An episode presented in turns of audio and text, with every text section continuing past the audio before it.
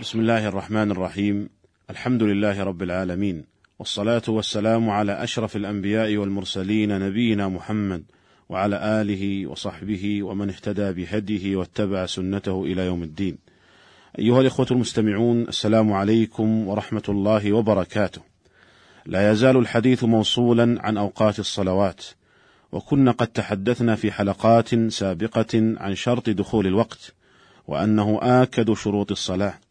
ثم تحدثنا عن وقت صلاة الظهر ووقت صلاة العصر، ووعدنا باستكمال الحديث عن بقية أوقات الصلوات في هذه الحلقة، فنقول: وقت صلاة المغرب يبدأ بغروب الشمس بإجماع العلماء، والمراد بغروب الشمس غروب قرصها جميعه، بحيث لا يرى منه شيء لا من سهل ولا من جبل، وقد نقل ابن المنذر الإجماع على ذلك. ويدل له ما جاء في الصحيحين عن سلمة بن الأكوع رضي الله عنه أن رسول الله صلى الله عليه وسلم كان يصلي المغرب إذا غربت الشمس وتوارت بالحجاب. وفي حديث جابر بن عبد الله رضي الله عنهما أن النبي صلى الله عليه وسلم كان يصلي المغرب إذا وجبت. قال الحافظ ابن حجر رحمه الله: أصل الوجوب السقوط، والمراد سقوط قرص الشمس، وفاعل وجبت مستتر وهو الشمس. وفي رواية أبي داود والمغرب إذا وجبت الشمس. وفيه دليل على أن سقوط قرص الشمس يدخل به وقت المغرب. ولا يخفى أن محله إذا كان لا يحول بين رؤيتها غاربة وبين الرأي حائل. انتهى كلامه رحمه الله. ويمكن في الوقت الحاضر حساب وقت غروب الشمس بدقة متناهية، ولهذا فيمكن الاعتماد على التقاويم في دخول وقت صلاة المغرب وفي الفطر بالنسبة للصائم، بل إن عامة التقاويم فيها احتياط لدخول وقت صلاة المغرب، فتتأخر قليلا بعد سقوط قرص الشمس. وليعلم بأن المعول عليه شرعا هو سقوط قرص الشمس ولا عبرة بالحمرة التي تكون بعد سقوط القرص. وتسمى صلاة المغرب بصلاة الشاهد، وهي وتر النهار، قد جاء ذلك في بعض الروايات كما في حديث عقبة عند أحمد وغيره، فإنها وتر النهار، والمعنى أنها فرضت ثلاثا من أول الأمر حضرا وسفرا، فكأنها بهذا وتر للنهار. ويمتد وقت المغرب إلى مغيب الشفق، والشفق بياض تخالطه حمرة ثم تذهب ويبقى بياض خالص. وبينهما زمن قليل فيستدل بغيبوبة البياض على مغيب الحمرة. وقد جاء في صحيح مسلم من حديث عبد الله بن عمرو بن العاص رضي الله عنهما أن النبي صلى الله عليه وسلم قال إذا صليتم المغرب فإنه وقت إلى أن يسقط الشفق. وفي رواية أخرى عند مسلم وقت صلاة المغرب ما لم يغب الشفق. وفي رواية وقت صلاة المغرب ما لم يسقط ثور الشفق. قال النووي رحمه الله قوله ثور الشفق أي ثورانه وانتشاره. وهذه رواية مسلم. وفي رواية أبي داود فور الشفق بالفاء وهو بمعناه. ويعبر جمهور الفقهاء عنه بالشفق الأحمر. والمراد هنا الحمرة النسبية وهذه الحمرة لا تتضح في الغالب إلا مع صفاء الجو أو مع وجود الرطوبة وإلا ففي بعض الأحيان لا تتضح هذه الحمرة خاصة مع عدم صفاء الجو فيستدل بالبياض على هذه الحمرة. وهذا الوقت الذي ينتهي به وقت صلاة المغرب يدخل به وقت صلاة العشاء فليس بينهما فاصل. قال الموفق بن قدامة رحمه الله لا خلاف بين الناس في دخول وقت العشاء الآخرة بغيبوبة الشفق. واختلف العلماء في آخر وقت صلاة العشاء فقيل ثلث الليل وقيل نصف الليل. والقول الصحيح في هذه المسألة والله أعلم وهو الذي عليه أكثر محققين من أهل العلم أن للعشاء وقتين وقت اختيار ووقت ضرورة.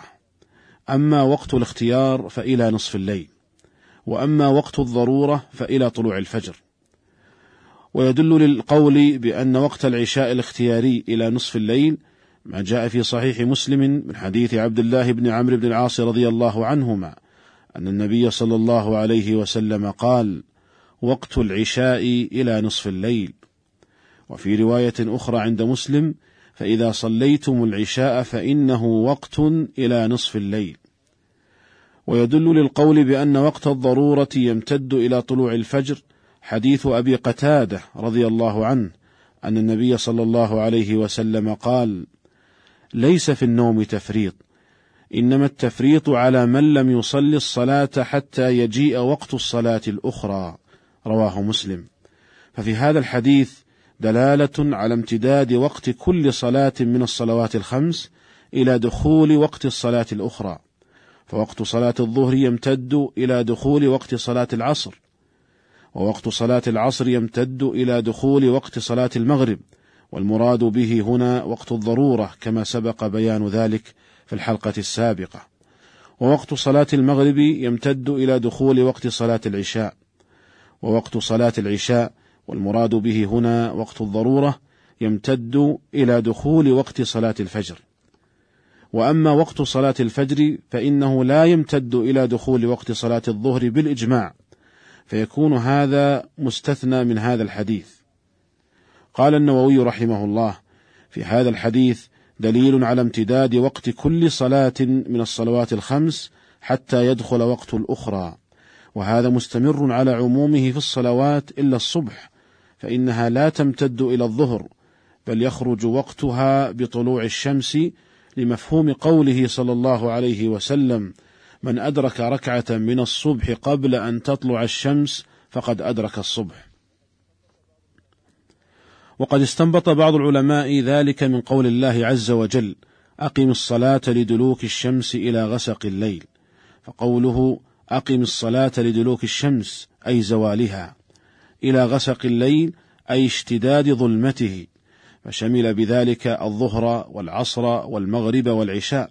ثم قال سبحانه وقرآن الفجر أي صلاة الفجر. وسمي وسميت صلاة الفجر قرآنا لأنه تطول القراءة فيها. إن قرآن الفجر كان مشهودا. ويدخل وقت صلاة الفجر بطلوع الفجر الصادق. وسمي صادقا لأنه يصدق عن الصبح ويسمى الفجر الثاني احترازا من الفجر الأول الذي يسبقه ويسمى الفجر الكاذب والفجر الصادق هو البياض المعترض بالمشرق ولا ظلمة بعده وربما يشوبه حمرة نسبية خاصة مع صفاء الجو. قال أبو محمد بن حزم رحمه الله: الفجر الصادق هو البياض الذي يأخذ في عرض السماء في أفق المشرق في موضع طلوع الشمس في كل زمان، ينتقل بانتقالها، وهو مقدمة ضوئها، ويزداد بياضه وربما كان فيه توريد بحمرة بديعة. انتهى كلامه رحمه الله. وأما الفجر الكاذب ويسمى الأول فهو البياض المستدق المستطيل صعدا من غير اعتراض ويشبه ذنب السرحان أي الذئب وهذا الفجر لا يترتب عليه أي حكم شرعي فلا يحرم به الطعام والشراب على الصائم ولا يدخل به وقت صلاة الفجر. ونظرا لتشابه الفجرين على وجه يخدع ويغر من ليس عنده خبرة للتمييز بينهما. فقد حذر النبي صلى الله عليه وسلم من ذلك. في صحيح مسلم عن سمرة بن جندب رضي الله عنه أن النبي صلى الله عليه وسلم قال لا يغرنكم من سحوركم أذان بلال. لا يغرنكم من سحوركم أذان بلال. ولا بياض الأفق المستطيل هكذا حتى يستطير هكذا يعني معترضا. وفي رواية لمسلم لا يغرنكم نداء بلال حتى ينفجر الفجر. وفي حديث قيس بن طلق عن أبيه قال قال رسول الله صلى الله عليه وسلم كلوا واشربوا ولا يهيدنكم أن يمنعكم الساطع المصعد يعني به الفجر الكاذب حتى يعترض لكم الأحمر أي الفجر الصادق. أخرجه أبو داود والترمذي وهو حديث حسن. وتأمل كيف أن النبي صلى الله عليه وسلم قال في الفجر الكاذب لا يغرنكم ففي هذا دلالة على أنه يغر من لا يعرفه. ثم تأمل كيف وصفه بالساطع. ففي ذلك دلالة على أن له سطوعا. وقد قال الله عز وجل وكلوا واشربوا حتى يتبين لكم الخيط الأبيض من الخيط الأسود من الفجر وفسر النبي صلى الله عليه وسلم الخيط الأبيض ببياض النهار والأسود بسواد الليل كما جاء ذلك في الصحيحين من حديث عدي بن حاتم رضي الله عنه. وهذا البيان يحصل بطلوع الفجر الصادق. ويمتد وقت صلاة الفجر إلى طلوع الشمس.